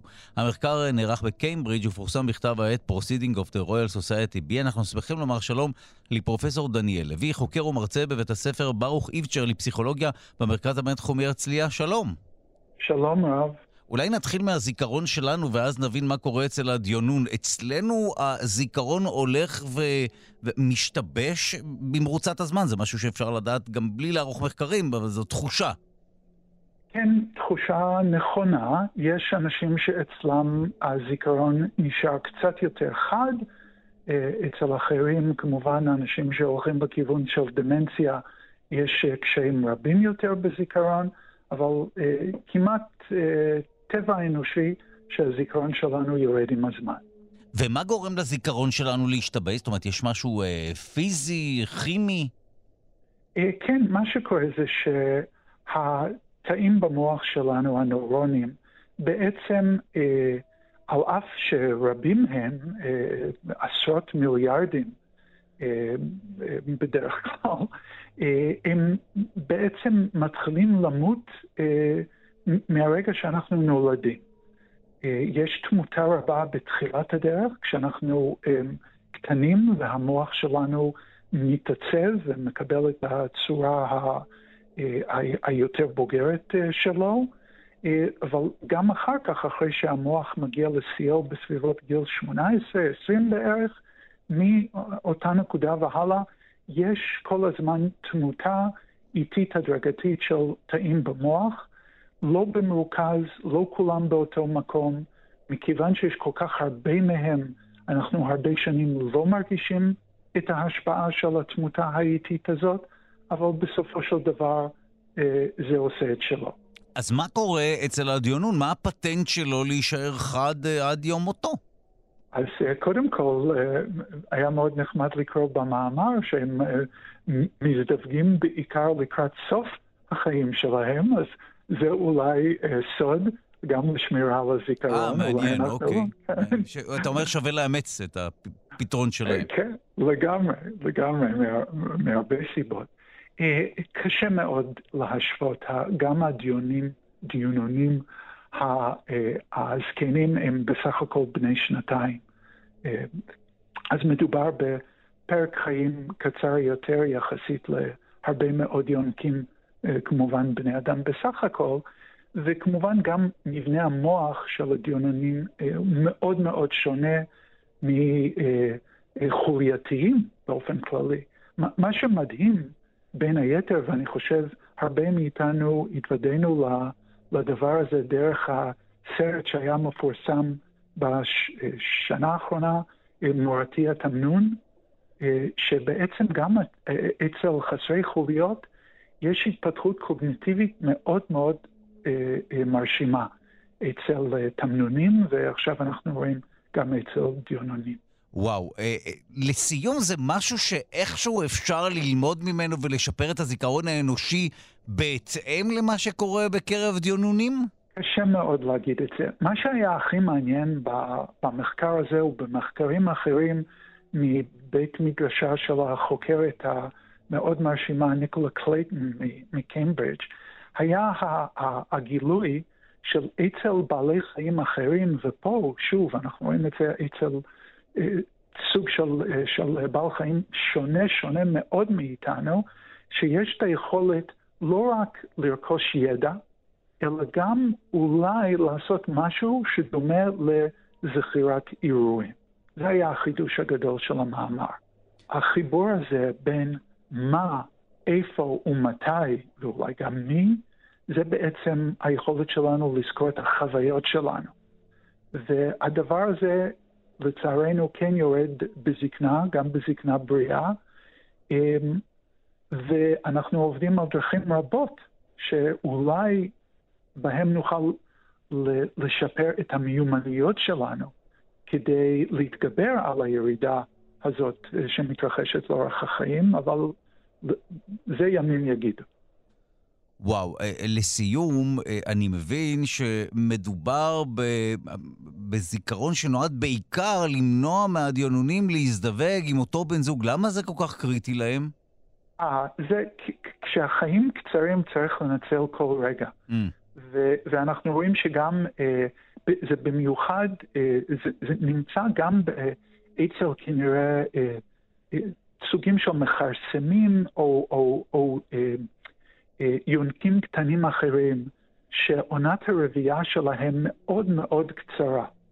ובמקרה זה הזכרים צריכים להתחרות על חסדיהן של הנקבות, ומכיוון שהחיות פזורות בשטח רחב, מדובר בהרבה מאוד התרוצצות במרחב, ואז כדאי, ואז הנקבות הן יותר אה, אה, נייחות והזכרים יותר ניידים, ואז הזכרים צריכים לנצל כל רגע כדי להגיע למקומות שאולי אה, בהם הם ימצאו נקבה שמוכנה לשתף פעולה. ולכן הזיכרון של איפה הייתי, אה, מתי הייתי ומה היה שם, אה, מאוד חשוב כדי להבטיח רבייה מוצלחת. טוב, תודה לך על הדברים, פרופסור דניאל לוי, חוקר ומרצה בבית הספר ברוך אילצ'ר לפסיכולוגיה במרכז הבינתחומי הרצליה. תודה. בבקשה.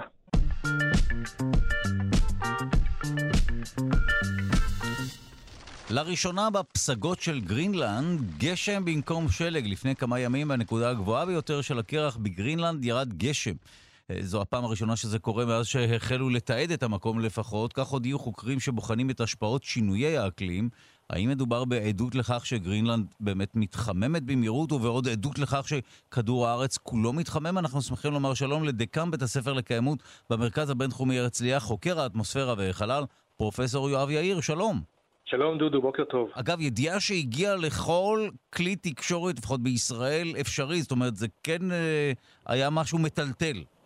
נכון, זו חוויה, כאילו, מצ... מציאות חדשה שמצטיירת לנגד עינינו, דברים שלא ראינו מעולם, מתרחשים עכשיו לנגד עינינו, ובמהירות.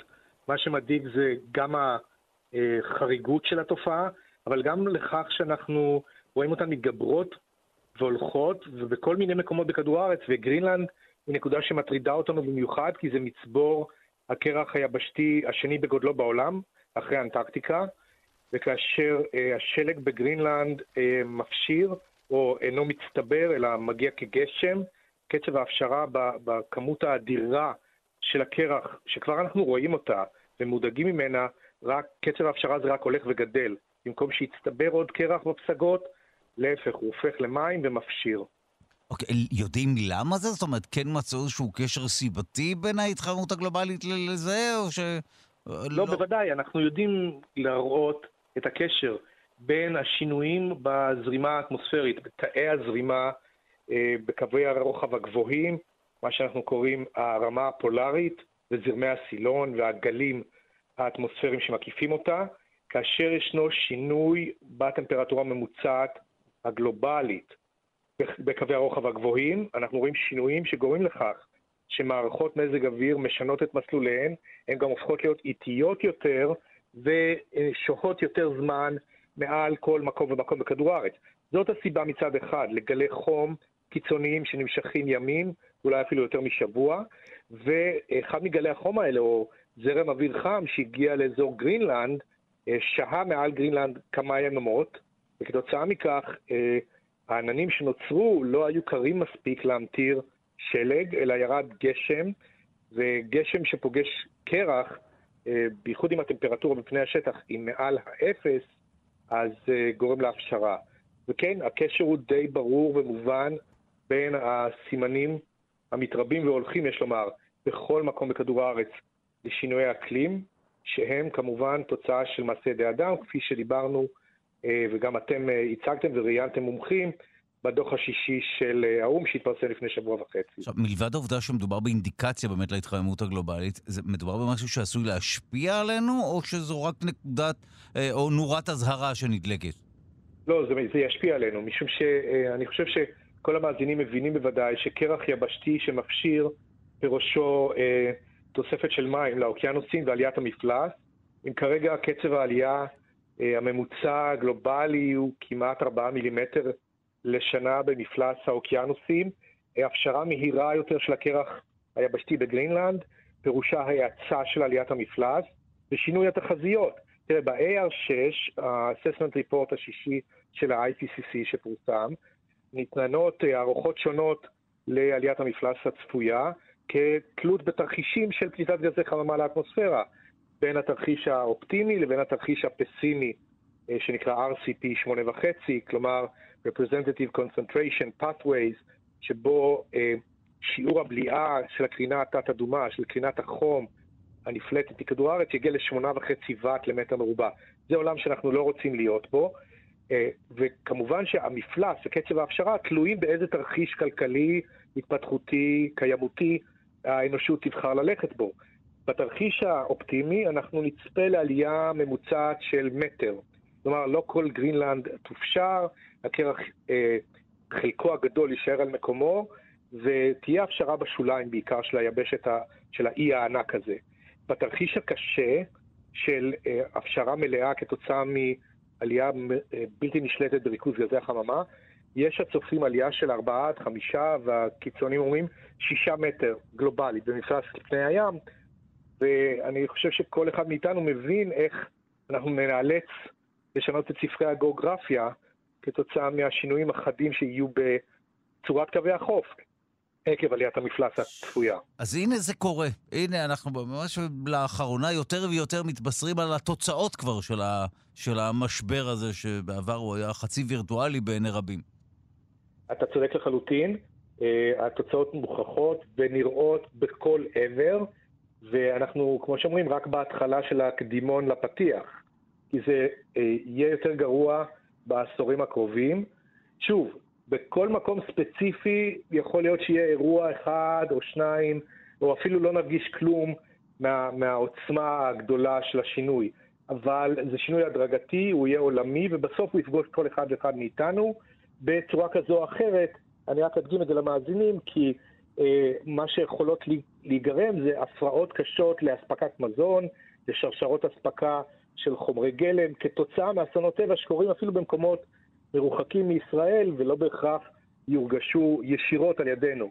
אבל, אבל שיטפון במקום אה, מרוחק, או אסון טבע, או בצורת ממושכת בצד השני של כדור הארץ, בסוף תשפיע על מחירי הקפה, על החיטה, על הספגטי שאנחנו רגילים לקבל אה, כל יום, והדבר לא, לא הולך להשתפר, אלא אם כן, כמובן, ננקוט בצעדים שאנחנו צריכים.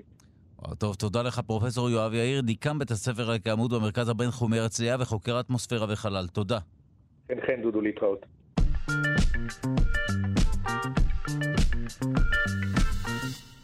הקלטות של השדה המגנטי מלפני 9,000 שנה מלמדות אותנו על השדה המגנטי היום. מדובר במחקר בינלאומי חדש שהובילו חוקרים מאוניברסיטת תל אביב, מחקר שבו נבחן השדה המגנטי ששרר באזור ירדן לפני כ... עשרת אלפים שנה בערך. המידע על השדה המגנטי בתקופה הקדומה עשוי להשליך על הבנת השדה המגנטי כאמור היום, שנמצא במגמת היחלשות מעוררת חשש בקרב חוקרי האקלים והסביבה. המחקר נערך בהובלת פרופסור ארז בן יוסף, שכבר נמצא איתנו על הקו, ובשיתוף עם המעבדה המגנטית של פרופסור אל טאוקס באוניברסיטת קליפורניה בסן דייגו וחוקרים נוספים מסן דייגו ומרומא. המאמר פורסם בכתב העת PNAS. אנחנו שמחים לומר שלום לעורך המחקר, פרופסור ארז בן יוסף מהחוג לארכיאולוגיה ולתרבויות המזרח הקדום באוניברסיטת תל אביב. שלום. שלום דודו. ראשית, איך יודעים מה היה השדה המגנטי כאן באזור, או באזור ירדן לפני כ-8,000 שנה או 10,000 שנה? מה מקליט את השדה המגנטי? אז אנחנו מסתכלים על חומרים ארכיאולוגיים שעברו חימום. בעצם אה, החומר הכי נפוץ לניסוי, לניסוי מהסוג הזה זה קרמיקה.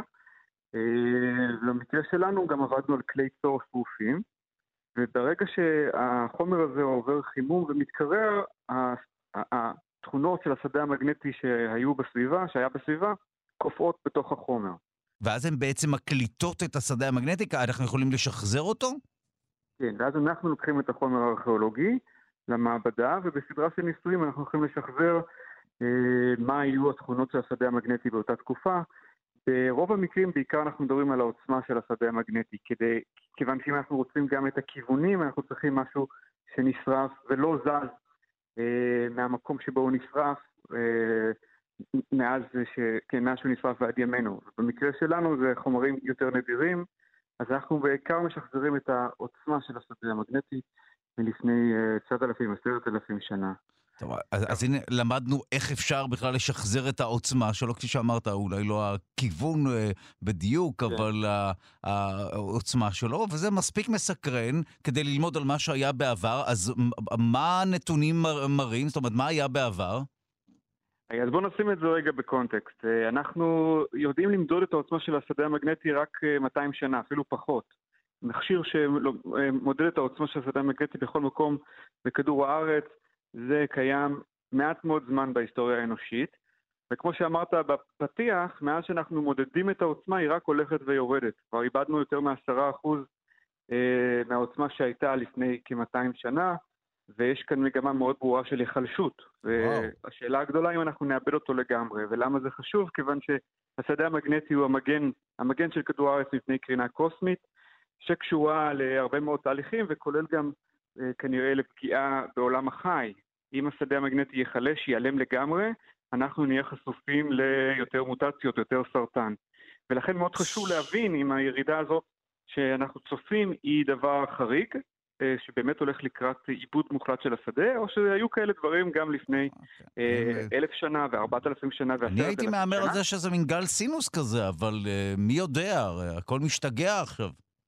עכשיו באמת הכל משתגע, זה עוד יותר חשוב לבדוק את הירידה הזו. יש גם חוקרים שמקשרים ירידה בעוצמה של שדה מגנטי לשינוי אקלים. אולי זה תורם קצת גם לחימום, מעבר לגזי החממה שכולם מדברים עליהם, וזה קשור להרבה מאוד תופעות טבע נוספות, לייצור של פחמן 14 באטמוספירה. אה, יש המון תופעות שקשורות לשדה המגנטי, שההבנה של השדה, בגלל זה כל כך חשוב לנו לחקור את השדה המגנטי בתקופות קדומות, והארכיאולוגיה כאן עוזרת מאוד, כי היא מספקת חומרים שאותם ניתן לקחת למעבדה כאמור, ולשחזר את עוצמת השדה המגנטי ולעיתים גם את הכיוון.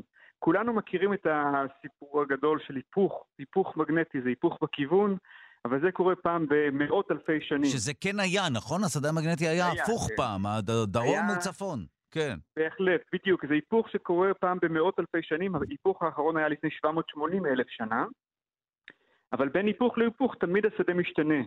גם הכיוונים שלו וגם העוצמה במידה קטנה יותר. יכול להיות שההיחלשות שאנחנו צופים עכשיו, ב-200 השנים האחרונות, היא אומרת שאנחנו לקראת תהליך היפוך, כי כבר לא היה הרבה זמן היפוך, והיפוך כיוון מלווה גם בירידה בעוצמה. אז כל הדברים האלו גורמים לנו לרצות ולחקור את השדה המגנטי לפי החומרים הארכיאולוגיים, אמ, שיש לזה עוד יתרון מאוד גדול, כי כל המחקר הזה חוזר לארכיאולוגיה בסופו של דבר. כשאנחנו יודעים מה היה השדה המגנטי לאורך התקופות הארכיאולוגיות, אנחנו יכולים להגיע לאתר חדש, לא מתוארך, לבדוק את הסיגנל המגנטי בחומרים ולתארך אותו. וזאת שיטת תיארוך שהולכת ומתפתחת, שנקראת תיארוך ארכיאומגנטי. היא אה, לדעתי תוך כמה שנים, אולי תוך 10-15 שנה, היא תהיה לא פחות עוצמתית מהפחמן 14 שכולנו וואו, מכירים. אוקיי. והיא עובדת על חומרים אנאורגניים, היא עובדת כמו שאמרנו על קרמיקה, על קצור שרוף, ולכן זה, יש לזה יתרון מאוד גדול, כי לא בכל אתר אנחנו מוצאים חומרים אורגניים שאפשר לתארך בפחמן 14. אז כל הצדדים נהנים, גם הארכיאולוגיה וגם מדעי הטבע, גיאופיזיקה ומדעי כדור הארץ, וזה הקונטקסט של המחקר שלנו, ועכשיו נגיד מה מצאנו באופן כללי. אז אה, קודם כל נתחיל מזה שבאמת השדה הוא תנודתי מאוד, כמו שציינת, ושגם בתקופה הנאוליתית, זו שחקרנו, השדה היה נמוך בהרבה מה, מהשדה בימינו, ובכל זאת התאושש. כעבור 300 שנה הוא התאושש וחזר לעוצמות גבוהות, וזה דבר טוב, זה אומר שהירידה הנצפית היא לא חריגה, וככל הנראה זה לא משהו שמעיד על איזשהו אירוע דרמטי ועיבוד השדה באופן מוחלט, אז יש כאן עניין אה, אופטימי. ודבר נוסף, אה, זה שאנחנו עבדנו אה, בתקופה הנאוליתית הקדם-קרמית, כלומר לפני המצאת הקרמיקה. ובתקופה הזאת זה, אה, האתגר למצוא חומרים טובים הוא הרבה יותר גדול, כיוון שכאמור קרמיקה היא חומר מאוד אה, טוב, ובתקופה הקודמת הדבר היחיד שיש לנו שרוף באתרים ארכיאולוגיים זה צור, וצור הוא אה, מקליט את השדה בצורה הרבה יותר חלשה והוא הרבה יותר בעייתי לעבוד איתו. אבל בשנים האחרונות, לפני שנה, התפרסם מחקר של האוניברסיטה העברית שהראה שזה אפשרי. אנחנו המשכנו את הכיוון הזה והצלחנו להראות שצור שרוף נותן לנו תוצאות אמינות של השדה המגנטי, וזה פותח חלון לחקור את כל התקופות הפרה-היסטוריות, מאז שהאדם התחיל להפיק כלים על ידי חימום של צור, ולכן אנחנו יכולים uh, להמשיך את המחקר uh, ולבדוק גם מה קרה בתקופת האבן, בתקופה הפלאוליטית. וואו. טוב, תודה לך על הדברים, פרופסור ארז בן יוסף מהחוג לארכיאולוגיה ולתרבויות המזרח הקדום באוניברסיטת תל אביב. תודה.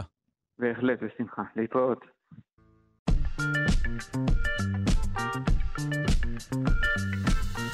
נוגדנים נגד תאי הזרע. חוקרים הצליחו לייצר אמצעי מניעה לנשים שעושה שימוש במערכת החיסון של האישה.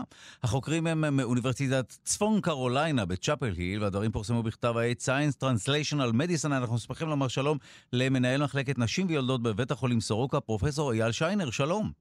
שלום, שלום. אז הכר לנו את האמצעי החדש הזה, אמצעי המניעה החדש הזה. טוב, אז אה, קודם כל אה, זה מחקר, חשוב להדגיש, מדובר במחקר. עדיין לא קיים האמצעי מניעה הזה, וגם חשוב להדגיש שהמחקר הזה בשלב ראשון, נשמע אולי מאוד מבטיח, אבל בשלב ראשון הוא, הוא נוסע רק על כבשים, אז אין לנו עדיין בשורה לנשים. ובכל okay. אוקיי. זאת, בהנחה שזה באמת אה, יעבוד וכולי, מה, מה החוקרים הצליחו ליצור במחקר? אמ, אנחנו יודעים שהרפרטואר שיש לנו להציע לנשים לגבי אמצעי מניעה הוא מאוד מוגבל, ואמצעי מניעה הורמונליים הם לא חפים מתופעות לוואי. החוקרים ניסו לעשות, אה, הצליחו לייצר נוגדנים אה, מתאי זרע. יש אה, מספר מאוד קטן של נשים שסובלות מפריון על רקע יצירת נוגדנים נגד תאי זרע. מה שהם עשו, הם אספו, הם אה, לקחו את הנוגדנים האלה ובעזרת הנדסה גנטית יצרו נוגדנים כאלה, והצליחו בעצם במודל של כבשה, שוב, שזה מודל הרבה יותר אה, אחר ממודל של אישה, אז במודל של כבשה הם הראו יעילות של 99.9 אחוזים בעצירת תנועה של תאי זרע. הנוגדנים פשוט אה, מנעו את הפעילות של תאי הזרע. אה, שוב, חשוב להדגיש שמדובר במודל של כבשה, ולכן ההשלכות לנשים עדיין בחיתוליהן. וואו, נכון לרתום מערכת אה, כל כך מהותית כמו מערכת החיסון ל, ל, לדבר כזה? זאת אומרת, אין חשש לשיבושים? אה, תראה, יש חשש, אה, החשש הוא פחות לשיבושים, החשש הוא לפספוסים. אנחנו יודעים שהרעיון של... אה, זה גם נכון, זה, זה, זה, זה, זה גם כן, בעיה, כן. הרעיון של הצירה, זאת אומרת, שיבושים אה, זה רק מבחינת הכישלון, כי האמצעי מניעה הזה יהיה חיצוני, זאת אומרת, יהיה על ידי קפסולות למשל לנרתיק, או על ידי איזושהי טבעת לנרתיק, אה, וצריך לזכור שקוטל זרע זה אמצעי מניעה שקיים הרבה זמן בשוק, זה מין קפסולות שקוטלות את פעילות הזרע, הבעיה שלהם זה באמת יעילות מאוד מוגבלת. עכשיו, אה, אמרת שברפרטואר אמצעי המניעה אין הרבה כאלה. איך זה יכול להיות שעדיין לא הגיעו באמת לאמצעי מניעה אולטימטיבי? תראה, יש אמצעי מניעה אולטימטיבי, והאמצעי מניעה שיש לו יעילות של 100%, אתה יודע מה הוא? משער שלא לקיים יחסי מין. זה... בדיוק, התנזרות.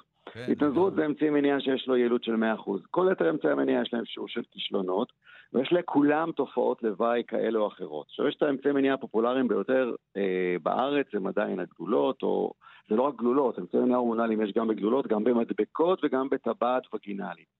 האמצעי המניעה האלה, הם, אה, קודם כל נתחיל מזה שאי אפשר להציע אותן לכל אנשים. למשל, אישה שיש לה הפרעות של קרישיות יתר, אישה שהיא מעשנת ומעל גיל 35, אנחנו לא נציע להם אמצעי מניעה הורמונליים. ויש גם נשים שלא אוהבות את התופעות לוואי, שרוב האנשים אין להם תופעות לוואי, אבל ייתכנו תופעות לוואי כמו למשל בחילות, דימומים, נפיחות, ירידה בחשק המיני, יובש בנרתיק, ולכן אנחנו מנסים למצוא אמצעי מניעה שהם לא הורמונליים. האמצעי מניעה הלא הורמונליים, אבי האמצעי מניעה כמובן זה הקונדום, שלצערנו אה, לא כולנו אוהבות אותו ולא כולם אוהבים אותו. והתקן תוך רחמי, שזה אמצעי מניעה שהוא יחסית חודרני, וגם כאן יש לא מעט תופעות לוואי כמו דמדומים, למשל, דימומים. ו... ו... ואין ספק שאנחנו צריכים להגדיל את הרפרטואר שלנו, ולכן המחקר הזה קיבל הרבה מאוד תשומת לב. יש לציין שהחוקרת שפצחה במחקר הזה, זה, היא בעצמה מספרת שהיא לא יכלה לקחת גלולות, היה לה תופעות לוואי שהיו בלתי נסבלות, והיא ניסתה כל הזמן לחשוב, אוקיי, מה היעד הבא, מה האמצעי הבא. וואו, עכשיו, אה, אה, איך דבר כזה, ספר לנו מה יכול, אה, קודם כל, איך הדבר הזה בדיוק עובד, איך מערכת החיסון באמת מיירטת את תאי הזרע, והאם יש צד אפל או תופעות לוואי שעשויות להיווצר לדבר כזה, או שמוקדם מדי לדבר על זה? קודם כל, בוא נתחיל מזה שהמודל של הכבשה הוא לא בהכרח יתאים לנשים. למשל, אנחנו יודעים שניסו, אחד הסיבוכים בעולם שלנו זה לידה מוקדמת. וניסו אה, למצוא תרופות ללידה מוקדמת במודל של כבשה, ואז גילו שאצל הכבשה תהליך הלידה הוא מאוד מאוד פשוט.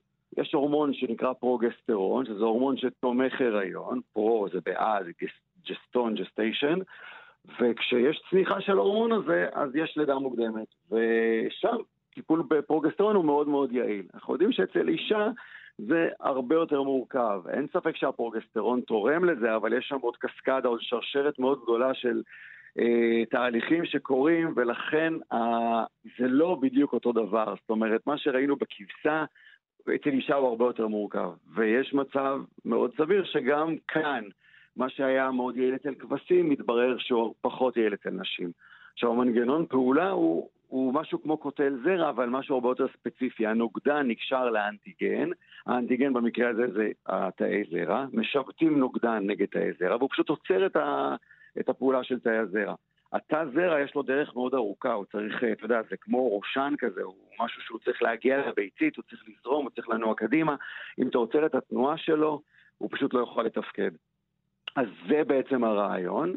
אמ, ואז איך יעשו את זה? כמו שאמרתי, כנראה לפני, יחסי מין, תבליט לנרתיק או על איזשהו טבעת שתהיה באופן יותר קבוע. לדעתי זה עוד מוקדם מדי לשמוח, אנחנו בשלב זה עדיין צריכים להיעזר ברפרטואר אמצעי מניעה שקיים, שאנחנו מכירים, ולתפור לכל אישה, לכל אחת ואחת שמעוניינת אמצעי מניעה שיותר מתאים לה. אז uh, אנחנו תמיד אוהבים לדייק את הכותרות uh, המדעיות, כי אנחנו יודעים שבאופן כללי, בכל מה שקשור בהנגשת מדע, תמיד יש הגזמה, ותמיד הדברים נראים מאוד פרקטיים, למרות שהם רחוקים הרבה פעמים שנים מ- מלהפוך להיות פרקטיים. הכותרת האמיתית היא, uh, ייתכן שנמצא אמצעי מניעה לכבשים, כרגע. לאמצעי מניעה נגד זרעונים של בני אדם, שהוכח במודל של כבשה. Mm. אה, אוקיי, הנוגדנים הם נגד אוקיי. הזרעונים של בני האדם, לא נגד הזרעונים של הכבש. אה, אוקיי. אה, בסדר, אוקיי. תראה, אני לא, זה נשמע מבטיח, ואנחנו תמיד שמחים על מחקרים כאלה, ויכול מאוד להיות שעוד שנתיים, הם, יש, ייקח להם שנתיים לעבור למודל של בני אדם. יכול להיות שעוד שנתיים נקיים את השיחה הזאת ונגיד, וואו, יש לנו משהו חדש, יש לנו משהו פגז. הלוואי, טוב, תודה לך על השיחה הזו, מנהל מחלקת נשים ויולדות בבית החולים סורוקה, פרופסור אייל שיינר, תודה. בשמחה.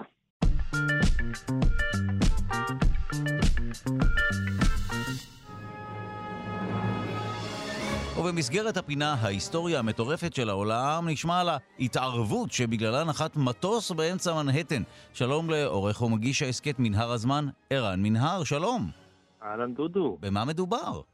מדובר על תומאס פיצפטריק, בחור שנולד וגדל במנהטן, ניו יורק, הברית, ולמרות שהוא עבר לניו ג'רזי, עדיין הוא המשיך לבלות עם החברים שלו מהשכונה, והם היו חבר'ה הרפתקנים כאלה, כל יום יוצאים לבר אחר, אה, אתה מכיר את הסוג. אה, בשעות הבוקר המוקדמות של, של 30 בספטמבר, שנת 1956, אה, אחרי בילוי לילי, כמקובל, טומי ואחד החברים התערבו שהוא יכול לחזור מיוט ג'רזי אל הבר תוך רבע שעה בלבד. אה, ניו ג'רזי, ניו יורק, אה, לא, לא כזה, מנהטן, לא, לא רבע שעה. אתה מבין כבר לאן זה הולך? כן. ברור שאי אפשר לעשות את הדרך הזאת במהירות הזאת ברכב.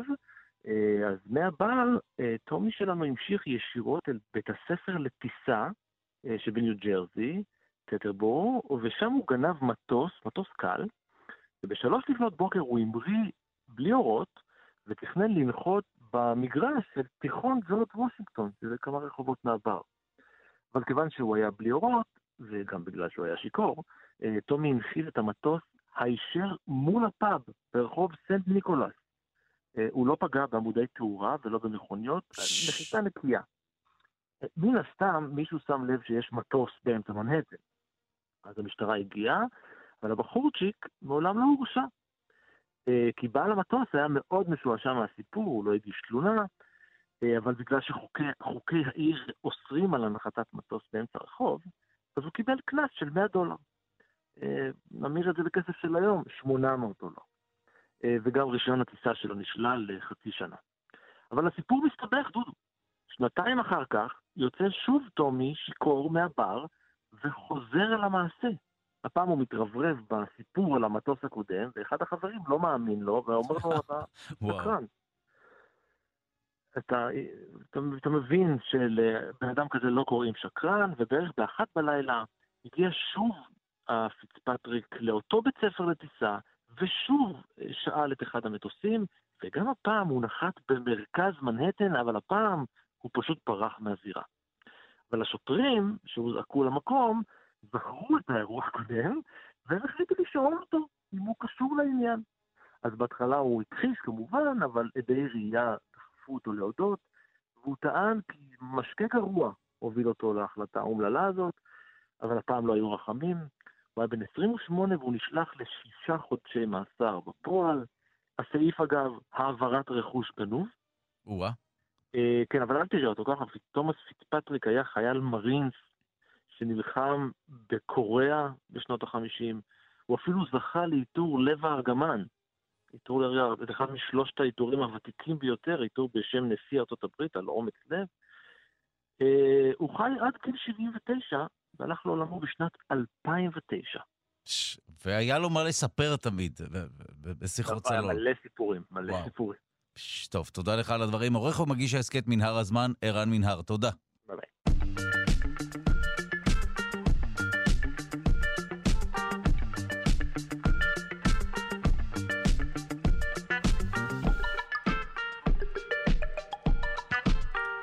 אנחנו סיימנו את התוכנית להיום, העורכת והמפיקה שלנו היא אלכסנדרה לויקר. על הביצוע הטכני די.ג'יי, אלון מקלר, תודה רבה לאבי שמאי על הסיוע, וליגאל שפירא שמלווה אותנו. אתם ואתן מוזמנים ומוזמנות להצטרף לקהילה הרשמית של שלושה שיודעים בפייסבוק. כאן שלושה שיודעים. נזכיר שאפשר להאזין לשלושה שיודעים גם כהסכת בכל זמן ובכל מקום באמצעות היישומון של כאן, גם באמצעות ספוטיפיי, אפל וגוגל.